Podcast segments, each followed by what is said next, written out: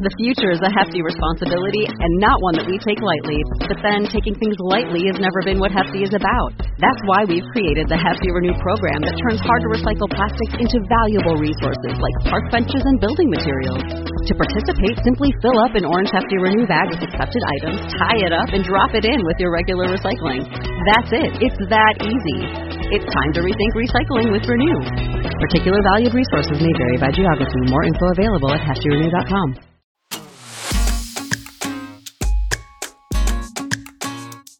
Welcome to the Bright Vibe podcast. At Bright Vibe, we believe everyone deserves to be happy. But in today's world, everywhere you turn, there is division and negativity.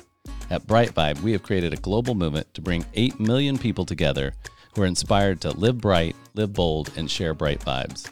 Alone, it can be hard to change, but together we can change the world. Welcome to the Bright Vibe podcast. All right, Cari Jacobs Crovetto, welcome to the Bright Vibe podcast. So happy to have you on. Thank you. It's a pleasure to be here, Matt. Yes, we're gonna have a fun conversation today about leadership. But first, I just love saying your name, Crovetto. We talked about it that you're from Argentina and Italian. You got some uh, of both there. A lot of passion in those two cultures, right? Italian Yeah. and Yes, Argentina. I mean, those- oh, is that right? Yeah. My oh, husband is oh, love Yeah, it. so- I love it. Yeah. I, I'm actually Middle Eastern. He's Argentina. Put us together, you a lot of passion. I bet that's that's gonna be fun when you have uh, uh discussions. that's Yes. gonna be lots of fun when you have discussions. There's a lot of boundary management. yeah, yeah, and and and you're and you're a leadership expert, you're a leadership consultant, you're a leadership coach, and now I understand why you got to be one to be married, right? To stay married in that field. Absolutely. We That's a lot of firepower. Yeah, I bet. I bet. I like that. I like that. I'm going to rebrand that as firepower. Firepower, yes, yes. Um, no, I visited South America a couple times, Peru specifically, and I've been to Brazil and places like that. But I spent quite a bit of time in Peru, and man, I just love the culture of South America. I just love the passion and everything so almost romantic, and the food and the speech and the everything's just you know just wonderful. It's just I loved it. I loved it. I love South American culture. It's it's very cool. Well, I think, as you say, most passionate people in the world are the ones that sometimes create the most innovative, new, Yeah. Breakthrough ways of doing things. And we also have sort of an underbelly. that passion can that passion can get us into trouble, which is a little bit of what we'll talk about today. Li- little bit of an edge comes with that passion usually, right? A little bit of And an if it's- edge, a little shadow side. and if it's not managed properly, it can be yes, kind of uh, challenging for others, Yeah, um, and challenging for us. Exactly. right, right. So tell us a little bit about. Um, I know you teach, and you teach at some schools that we, you know, some places that we would, rec- you know, peop- our listeners would know. So you teach. At, you have a class at Stanford, correct? I do. I facilitate a course called Interpersonal Dynamics, also known as affectionately as the touchy feely course at Stanford. Uh, it's in the MBA school.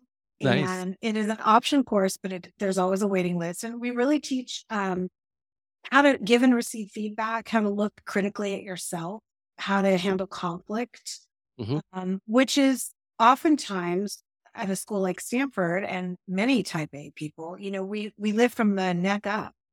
Right. And much of what we forget about is the body, the somatic self, what we're feeling, even being able to recognize what we're feeling. And then Totally. we're taught, you know, we kind of double down on that at work and we say, okay, you know, oftentimes, you know, we perceive work as a place where feelings are checked at the door. Right. We're trying to manage our impulses and manage our feelings. And so we actually bring that all into the room and work Nice. with it. Nice, nice. And you've got some, you know, uh, you know, to your website when I'm doing all my uh, research, but you've got some really cool uh, companies that you've consulted with, coached with. Um, you've got like on there, I, I think I saw, yeah, there we go. LinkedIn.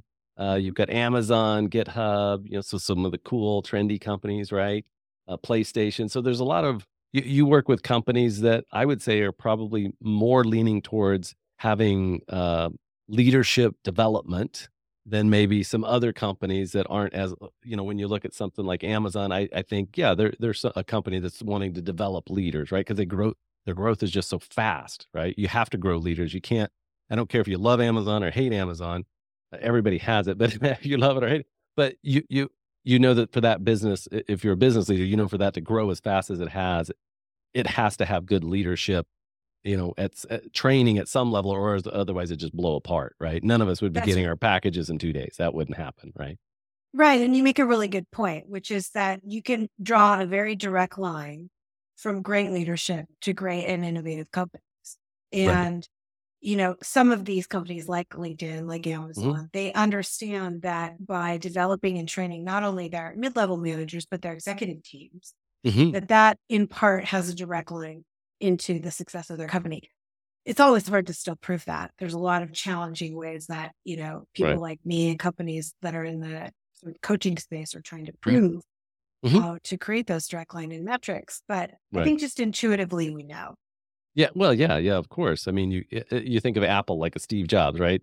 Apple's doing great. You, we we talked a little bit about or was doing. I mean, when Steve was there the first time, it was doing great, but the culture was starting to lag a little bit because of probably the shadow side of Steve's personality, right? And so they kick him out, right? But then the company struggles because the innovation's gone, right? And so then he comes back you know, years, they ask him to come back years later. And then I've got to believe, well, I watched the movie, right? So I must know everything about that, uh, about Apple. But, you know, he comes back, he's a little bit more balanced, not maybe not as edgy as he was the first round. And then he rebuilds Apple to, you know, now I think it's the number one valued company in the world, uh, Apple, I think, that, or at yeah. least in the States. And so that's kind of that balance of when innovation works, but then when we have too much of, uh, what, what would you call that, that Steve kind of, uh, that edge because he was super quirky from what I understand. He was quirky. I mean, he was a Steve was a, a visionary who, right. had a very sort of um, top down style. Mm-hmm. Right. Like he sort of knew what he wanted to do and he leaned on several people in his company, but it was a handful of people at the end of the day, I think, who really stewarded what was his vision. I think the difference between sort of him and Tim, for example, if you look right. at the archetype of it, mm-hmm. I'm not saying Tim specifically, but the archetype of Tim, yeah. right? He's much right. more benevolent leader. Right. a um, man, I think so, of him as more of a manager than a visionary, if that makes sense. Yeah, very much so. I mean, there are stories of him actually being quite a hard ass as well, and he has right. to be, right? Yeah, yeah.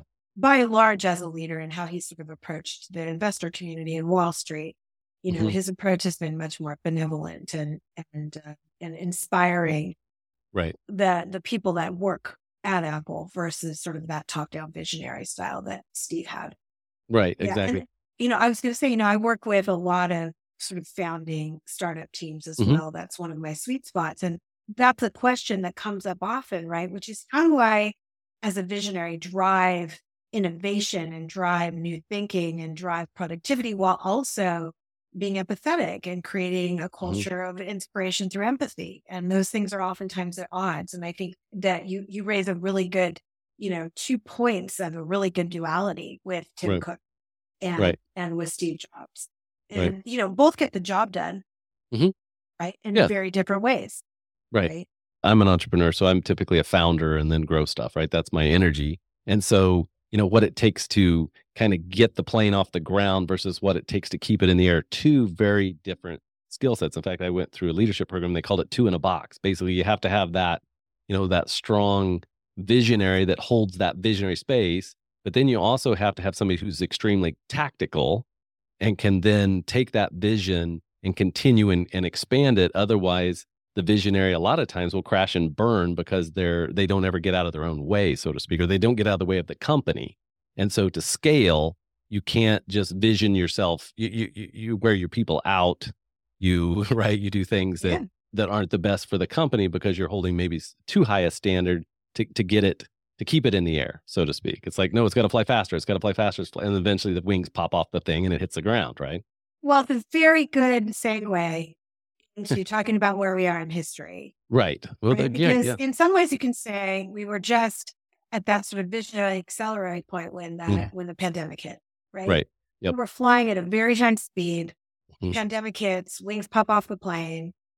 Right. We have this mm-hmm. moment in time where we have, I think one of your guests, Bruce, called it like this earthquake moment. Right? Yes, yeah, yeah, yeah. Lifequake, right? Lifequake. Life yep. We have this yep. life lifequake moment uh-huh. for yep. ourselves, right? right? As a society, as a global world, and mm-hmm. now we're just out of that, and so, and we're in this place of sort of what some might call a contraction.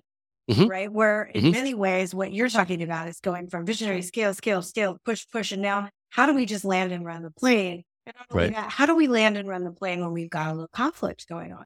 Right. right. Co- conflict yeah. not only in the world, but conflict in the ter- in terms of layoffs and how do we sort of repurpose ourselves around being a good operating company versus a good climbing growth company? Right, exactly. And so, and I guess to build on that, Cari, what are you seeing with your clients now, or or the companies, or or just in general? It's it seems like there is a lot of transition happening.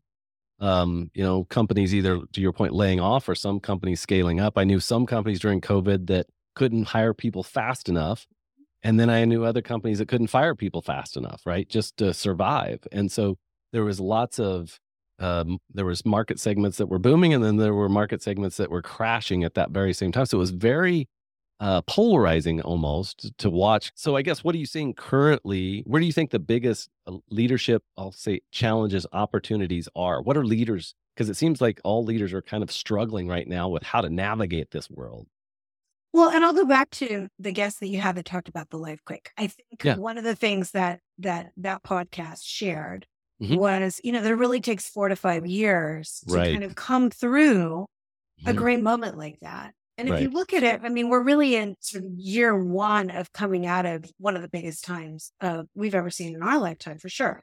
yes But also, in addition to that, you're looking at the largest sort of like director level, mid level, and, and sort of executive level right now are millennials. Most millennials have also not been through a moment of big contraction. right Right. So you really have, you know, multiple, not only uh, like business level dynamics that are happening where people were hiring and then all of a sudden we're contracting, but you've also got these internal emotional dynamics that are Mhm. happening for people. We haven't even begun to come through that sort of 45 year moment, right? Of like right exactly. what happens as individuals and then as society and then as business society. So the tumultuousness of experiencing sort of like this rapid growth and then the shutdown and then now this sort of we're kind of coming back, but are we really coming back and what's happening? I think it's very rough on people as human beings. right And so what I'm seeing with a lot of my leaders is how do I manage my own emotions? Number one, how do I Mhm. how do I manage what's happening with me? Mhm.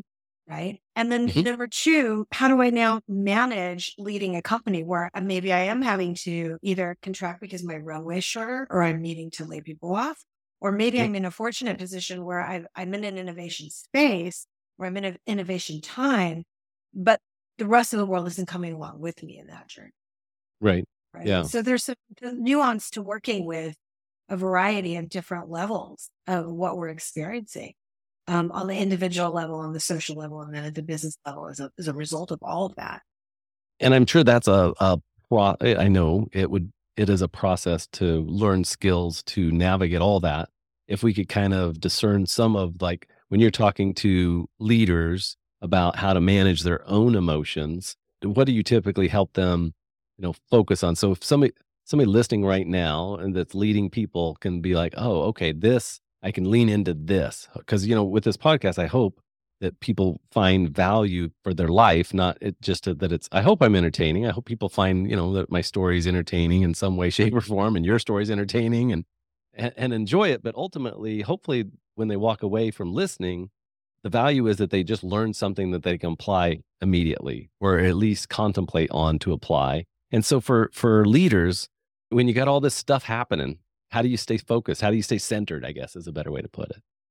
So I once heard very early on in my life a great quote that was most human beings live about 20 feet in front of themselves. They live, so they walk around yeah, projecting their actual self in front Mhm. of their body. right. right? And you can almost imagine this, right? When we Yeah. walk through the world, you know, try right? You said you took a hike this morning. for Yeah, I was. Uh, that was. right. That was. like, yeah. That was So- exactly where I was at this morning. I was literally doing what you're talking about.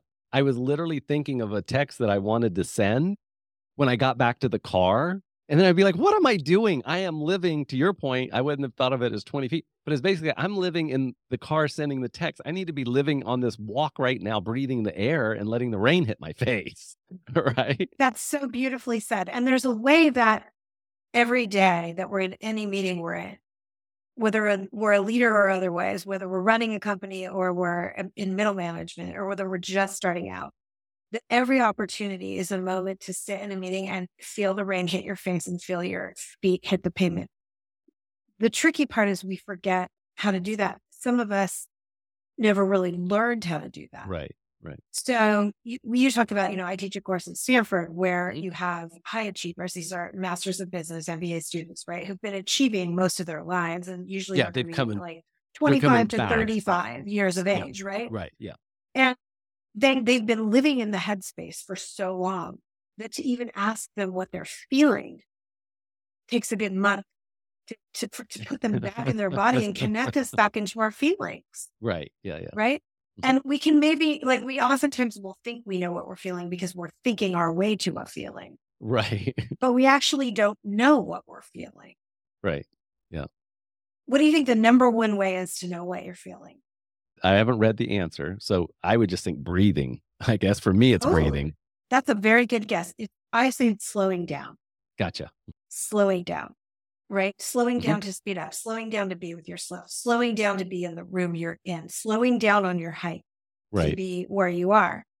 And in that slow down, oftentimes, the, you know, The Body Keeps the Score is a fantastic book, right? Where the body knows oftentimes through feeling space, through what the body is sensing, Right. what the right answer is, what the right way to go is, what the right next move is. And that is so requires so much less energy than trying to figure it out 20 feet in Mm-hmm. Front of ourselves with the brain.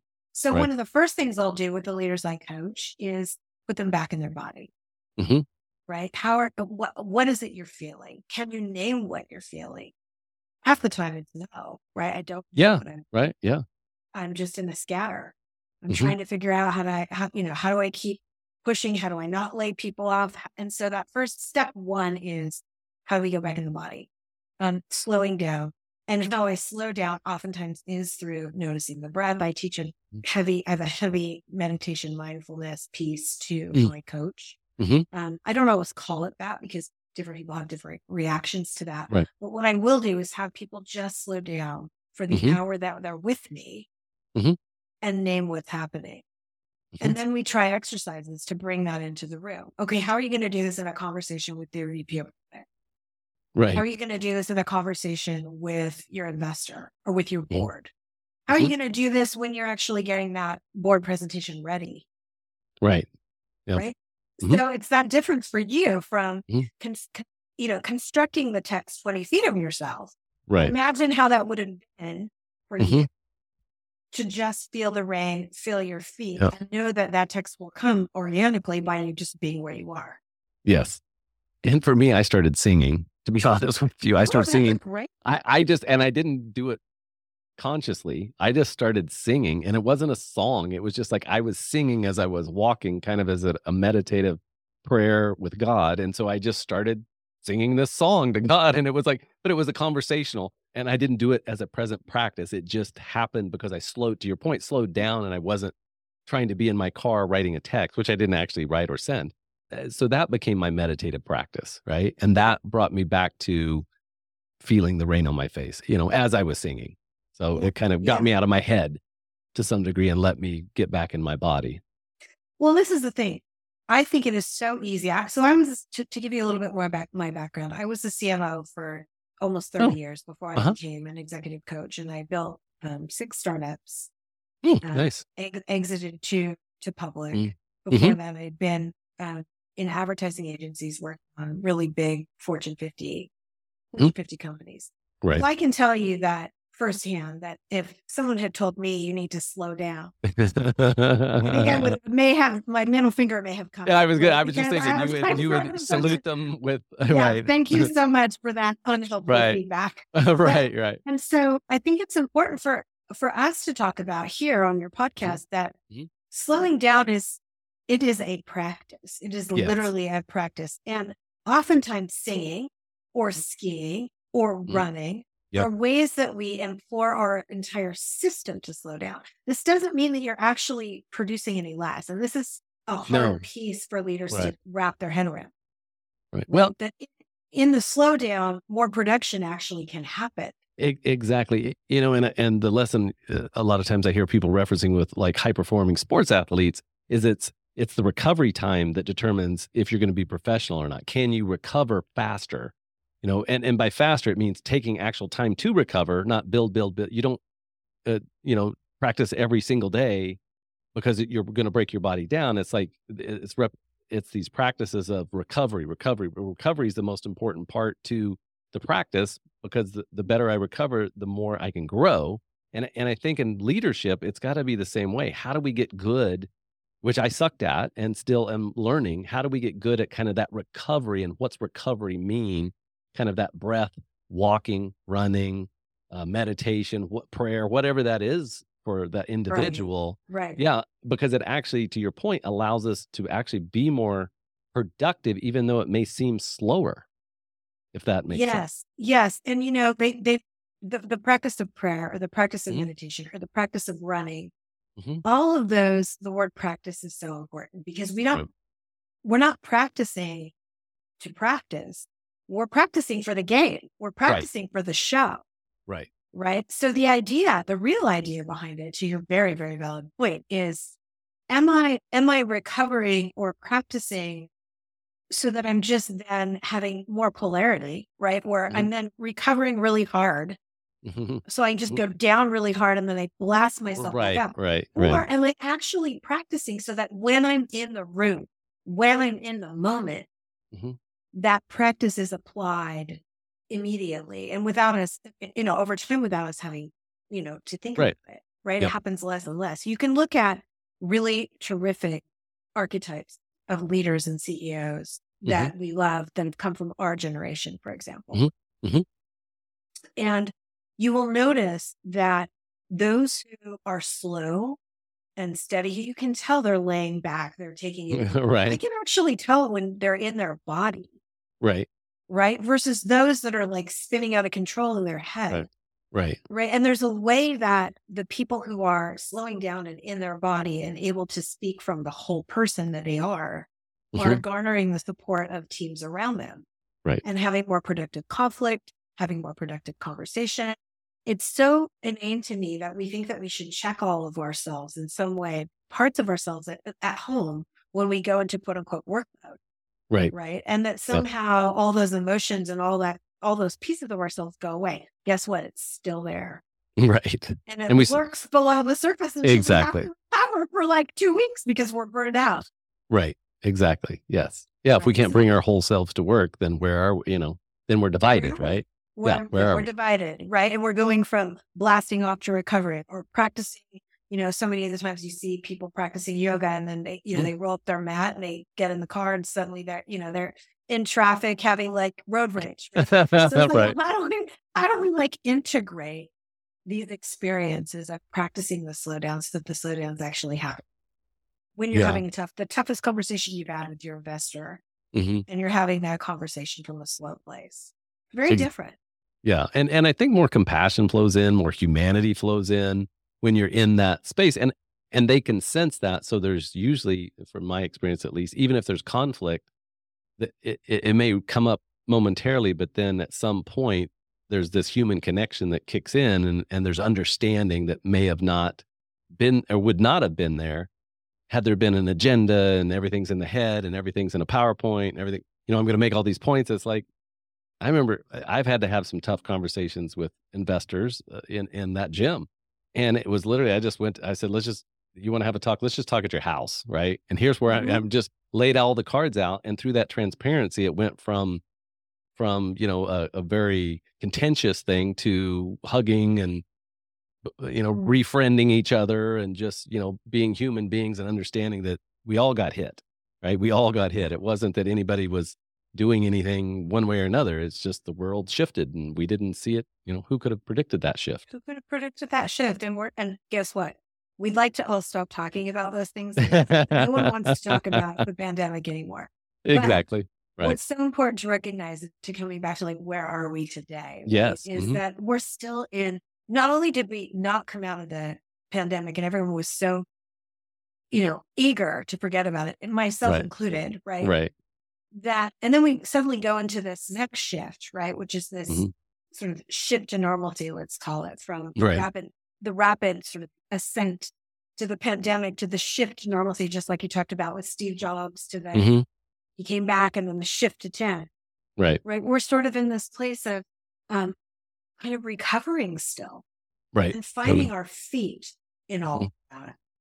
Um, you you said something I thought that was very wise, which is listeners want tangibility. And so what is what is something Mhm. tangible? You talked about Mhm. the breath, co- Mhm. going to the breath. Um, the interesting piece about the breath, there's a couple interesting pieces about the breath. I'm sure listeners have heard notes of this from many places. But two things that I love. Number one, the spaces between the inhale and the exhale, the brain actually has a very difficult time processing or thinking. Mhm. So when we sit down to breathe, one of the things that's happening in our bodies, if we're breathing slow enough to notice the pause between the inhale and the exhale, is that our brain slows down, Mhm. right? And Mhm. it allows us to reconnect into our body, Mhm. right? The second thing that the breath can do is a lot of times I start people off and I'll do exercises with my with my clients, right? Mhm. That is like I'll start off sometimes not off, not depending on how they're coming to the session. If they're like, I'm coming here, I need you back. I might slow them down and try to do a little Right. work with them. Mm, mm, right. Sometimes we don't. But when we do, the first thing I'll ask them to do is notice where the breath is stopping in the body. Mhm. Sometimes for me too, it can stop at the throat. Right. Like Right. we're like, it doesn't feel like we're walking again. We're walking. That kind of mimics that feeling of walking 20 feet in front of ourselves, right? We're sort of stopping at the throat and we're 20 feet in front of ourselves. Mm-hmm. Yep. And Right. so Totally in our heads. Yep. the first, the second thing that I love about the breath is we can encourage it to come down deeper into the body, kind of come Right. to my chest, kind of come to my upper belly, my lower belly, all the way down to my feet. Mhm. So that's one great exercise. The second tangible piece of Mhm. how do I slow down? How do I know? How do I even know where I'm at? How do I know if I'm in my body? Is to feel the hands and feet. Mm. Like to feel what it feels like slowly to grip the fingers, release the fingers, or to move the toes. Like uh, uh, we forget about our feet so often during the day. We're sitting, maybe we're standing, and our feet will remind us that we're here and standing at our desk. But even Right. so, like just moving the toes around, feeling Mhm. the bones in the feet, Mhm. and grounding ourselves back into our body in the middle of tough conversations is very helpful to know what to begin to know what our body where our body's at. Mhm. What is our body feeling? Totally. What emotion is present? So what's what emotion is present for you right now during our I'm, podcast? I'm just enjoying the I'm just enjoying the moment. I'm enjoying the reminder that in the last probably two or three, well, probably three months, I've really been focused on what we've been talking about here today, which is, you know, I've done different leadership training, I've done different spiritual training, I've done different meditation training. I used to teach meditation. Um, and in all of that, it- I never really, it never really clicked until about the last three months of how uh, we can use the body as a vehicle for uh, presence and awareness of the Mhm. situation um, that can give us wisdom that's beyond our own wisdom, right? It, it gives, it, or at least it allows us to calm down, you know, allows the nervous system to calm down, and then we make decisions from a different space. And the weird, so have you heard of 75 hard? This this challenge that people do, the 75? No. Okay. Well, okay. So there's this challenge going around kind of in the CrossFit community. I'm not a CrossFitter, but in the CrossFit community and some of the other kind of athletic communities, is basically you have to do these things for 75 days straight without without fail. One of them is you work outside for 45 minutes, then you have to do a, another workout for 45 minutes that are separate. You have to drink a gallon of water.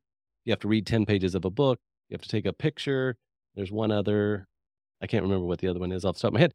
But so I started doing this when I moved to Asheville, uh, North Carolina. And, but I incorporated in cold plunging, which I'd never, I had done cold plunging just a little bit at a, uh, earlier in the year. But I said, you know, I'm going to cold plunge every day that I'm doing this seven for 75 days. I'm going to cold plunge, which I did. Um, and that cold plunging was interesting because it made me get in my body and feel my body. And that allowed me to be super present because it was painful, right? So you mm-hmm. jumping in, you know, you're, you're in 45, 50, 55 degree water for three to five minutes at least. And, and all of a sudden I started to actually feel the body was more of a vehicle than me, right? Than Matt. It was like basically this is my car, right? This is, and there was a little bit of of distance, but in a good way, where I wasn't distancing from my body, but I was feeling my body, and that allowed me then to start feeling in general. Where before I'm so type A and in my head a lot, and have been most of my life, that that I wasn't really, even though I thought I was slowing down, I wasn't really slowing down. Right. I was just taking time to to um to self soothe or to try to avoid the stuff that I that was haunting or chasing me. Right.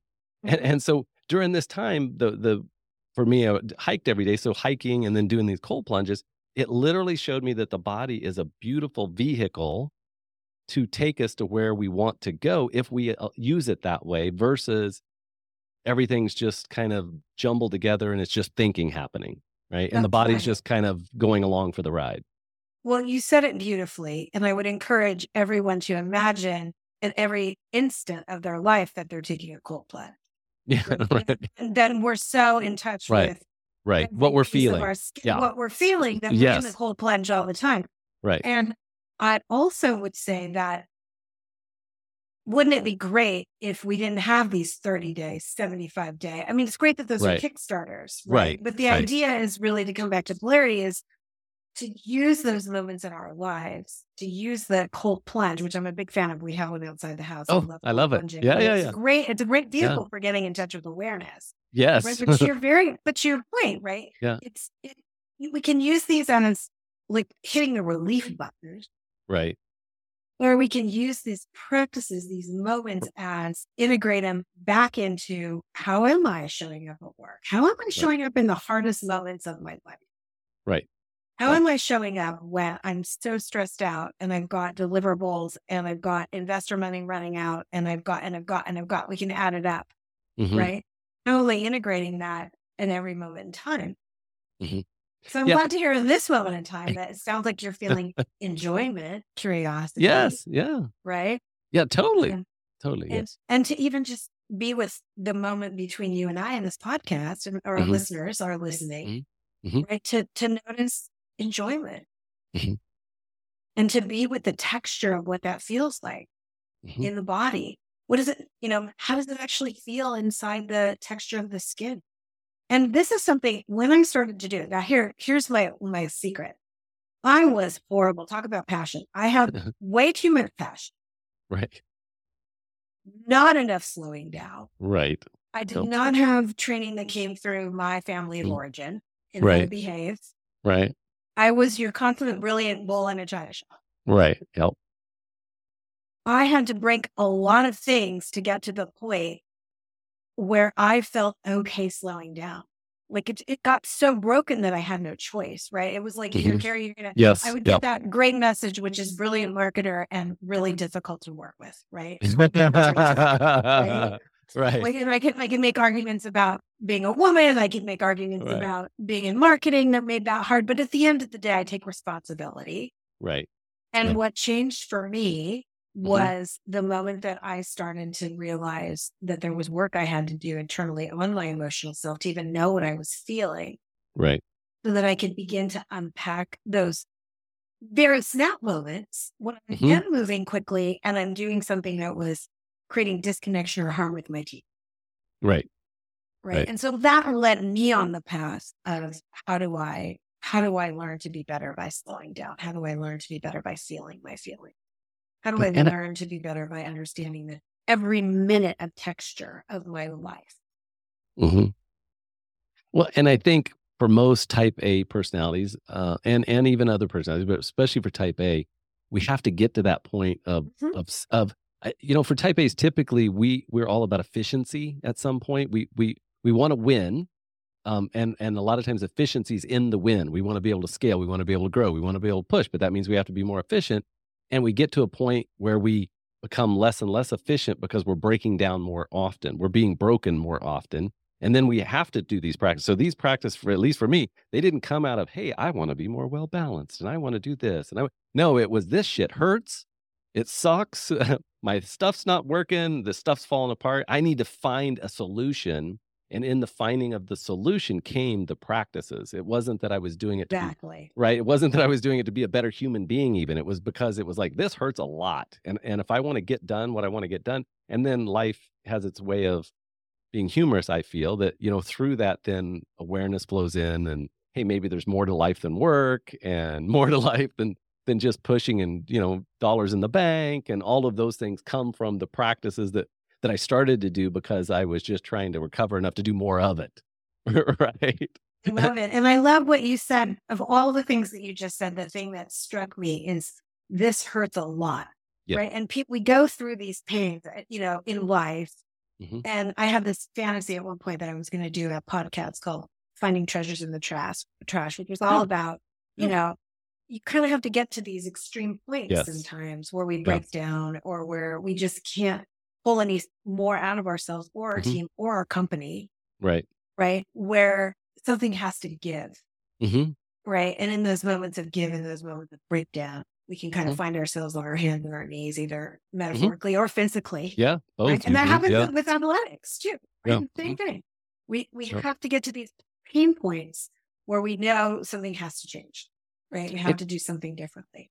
And you know, I've been doing this podcast long enough that I get to meet incredible people like you, Cari, that are leaders that have kind of been down the road, have have, have broken it, and then figured out how to unbreak it, and then are preparing probably to break it again. But but but what I've noticed, without fail, the the most successful people have practices, usually morning. I'll call them rituals, but morning practices that they do first. Whether it's working out, uh, could be you know meditating, journaling, doing you know, they have like a quiet time in the morning where they're they're doing something that's that's that that puts them in touch with their feelings or in their heart or or planning even just planning for the day. And without fail when i've asked that question on the show it uh, it always comes back to they weren't doing those things their life their business started to go off the rails. Then as they started to to to get their shit together they started using these practices and through these practices that's how they maintain life balance and then when they don't use these practices things start to slide right and because there's that always usually that ebb and flow with life Yeah. Do you want to know my second little dirty secret? I don't Yes, have a great morning practice at all. I'm horrible. I'm always in morning. yeah I'm awful. I don't, I'm not a 4 a.m. wake up. I don't No, do I'm not any either. of those things. Right Do you want to know what I've made my practice? This moment here, Mhm. the moment that I come into relationship with someone else is the moment my practice starts in the morning, whether that's my husband, oh right i love it yeah whether that's my Mhm. Amazon delivery person. hmm Every moment of interrelating with another human being is my moment, moment of practice because that's for me where my edge was. got it oh i see what you're saying yes So I can do solo and quiet Right. really well. right right? Yes. But my edge was when another person's stuff, right whatever it is, hit your stuff is my stuff, right right? In the moment of Yeah. the stuff colliding, Yeah. that was the moment of practice. Mm. That was the sit down point for me. yes That's the slow down time for me. It's very Interesting. opposite, right? So, yeah You know, th- that's not to say I did meditate this morning, but that's that's just an exception. I have a hard time. Right. I like to tell people this, right? Because I think so often we live in the fantasies of 75 hard yeah Mhm. hard, Yeah. right? Or full 30, or yeah yeah right if I could just do 10 or 15 minutes in the morning and 10 or 15 minutes. So Mhm. often we're living and striving to Mhm. make time in life when we don't have that kind of time. And Mm-hmm. nobody's going to do 75 hard. I can tell you that for their whole life. Again, no no it is not designed you're- Right? It's not designed for that. right And and it's not I designed know yeah. nothing about it. So I'm, Yeah, yeah. I'm not Well, but not like anything else. it, like it's- anything else. it's a training regime and then you figure out how to integrate into your life some of that training yes Yes. And so the, to our point about practice, right? Mhm. My practice now is every moment that I am in an interaction with another human being or a group of human beings. How do I make that my practice? Mhm. And the, the, there's, you know, at Stanford, we talk about the intra, intrapersonal, which is knowing myself, the interpersonal and the group level. Mhm. Right. And so a great leader is going to know all three. I can guarantee you most of the time, type A's spend very little on any of the three. right Because, like you said, Right. we are a goal. Let's go set a goal. let's we're go gonna get it break the done. goal. Set Right. a new goal, break the next goal, set the next Right. goal, break Yep. the next goal. right And oftentimes, what happens, what happened for me when I was 39, I'm 50, almost 58 now. When I was Mhm. 39, I had a moment where I was like, hold on. I keep crushing every goal I set. And then I just want another goal and another goal. And another goal. That became a life? Maybe, right? That's part Right. of the fun of life. It Mhm. for, for people like you and I. yeah, yeah. We like to win. Yeah, yeah. Yeah, yeah. I also read a really profound book when I was 15 years old, The Death of Ivan Ilyich, which is a Russian philosopher that where he Mhm. had he was suddenly given three weeks to live and he had this terminal like, d- disease and he was bedridden and he just had to sit and think about the life Mhm. that he led. Mhm. And this moment of 15 and 39 came together for me in this cataclysmic collision in which I quit my job and I went traveling for like two years and had, you know, meditated in the Himalayas for three months in silence and went to Mhm. Africa and, you know, went on that search that many people Right. go. Yes. Yes. And what I really, really, what it really came down to for me is I can keep having the goals of crushing, which I still do. Mhm. But there was this other kind of moment that I had with myself, which is like, is there more Mhm. beyond crushing goals? And for Right. me, where that landed was in this idea of interpersonal, intrapersonal, and group. Mhm. How am I when I'm with people? How am I when I'm with myself? And how do I get really good at all three of those? Right. That makes a great leader, in my I- And that's yes, and that and which makes usually great companies, right? And great And we culture. don't do it. Right. Right. We don't do it. We go after the next and the next. Okay, I'm Mhm. going to crush it. I'm going to take this company public and I'm going to start the next one. Mhm. Because, you know, that particular archetype of human being is so ripped Mhm. to crush goals that the idea of actually knowing themselves or knowing how they are in relationship or knowing how they influence a group doesn't feel in the realm of possibility or in the realm of interest, Right. Yep. Right? Until they have maybe what you're what you're calling that recovery breakdown. Yeah. Heart attack, stroke, divorce, you know, the You death of a loved one, but something something's going to come along and and help you know help them uh, readjust priorities and look at life maybe more broadly, right, and more fully and more richly, hopefully through that. I mean, you know, sometimes it takes I heard a, a preacher on Sunday said, "Do we get grace or do we get abundance? Grace is it- our, our life was spared. Abundance is we learned a lesson, and that lesson blossomed in our life, and we were able to, you know, live a better Mhm. life, not just survive the moment." And it all came back to practice. What am I practicing? Right? What's my practice in life, um, so that I'm prepared for those moments of challenge or you know what battle or whatever that is but but yes in that practice comes comes the abundance and we see that in companies we see that in people we love those stories right we love the the hero's journey stories where somebody was maybe on top and then they fell and then they rose again right right like the phoenix from the flame we love it because there's there's a lot of beauty in it there's a lot of growth there's a lot of we all want that in our lives i think even when we uh don't want it in our lives I think so too. This is this beautiful Russian story where unfortunately he didn't find it out until the last three weeks of his life. And Right. I'm always hopeful that I think I've dedicated my life's work now Mhm. that leaders in business will have a moment, Mhm. whether that hopefully it's not the the big moment of divorce or Right, right. hopefully they're just having a moment right where they have a wonderment Yep.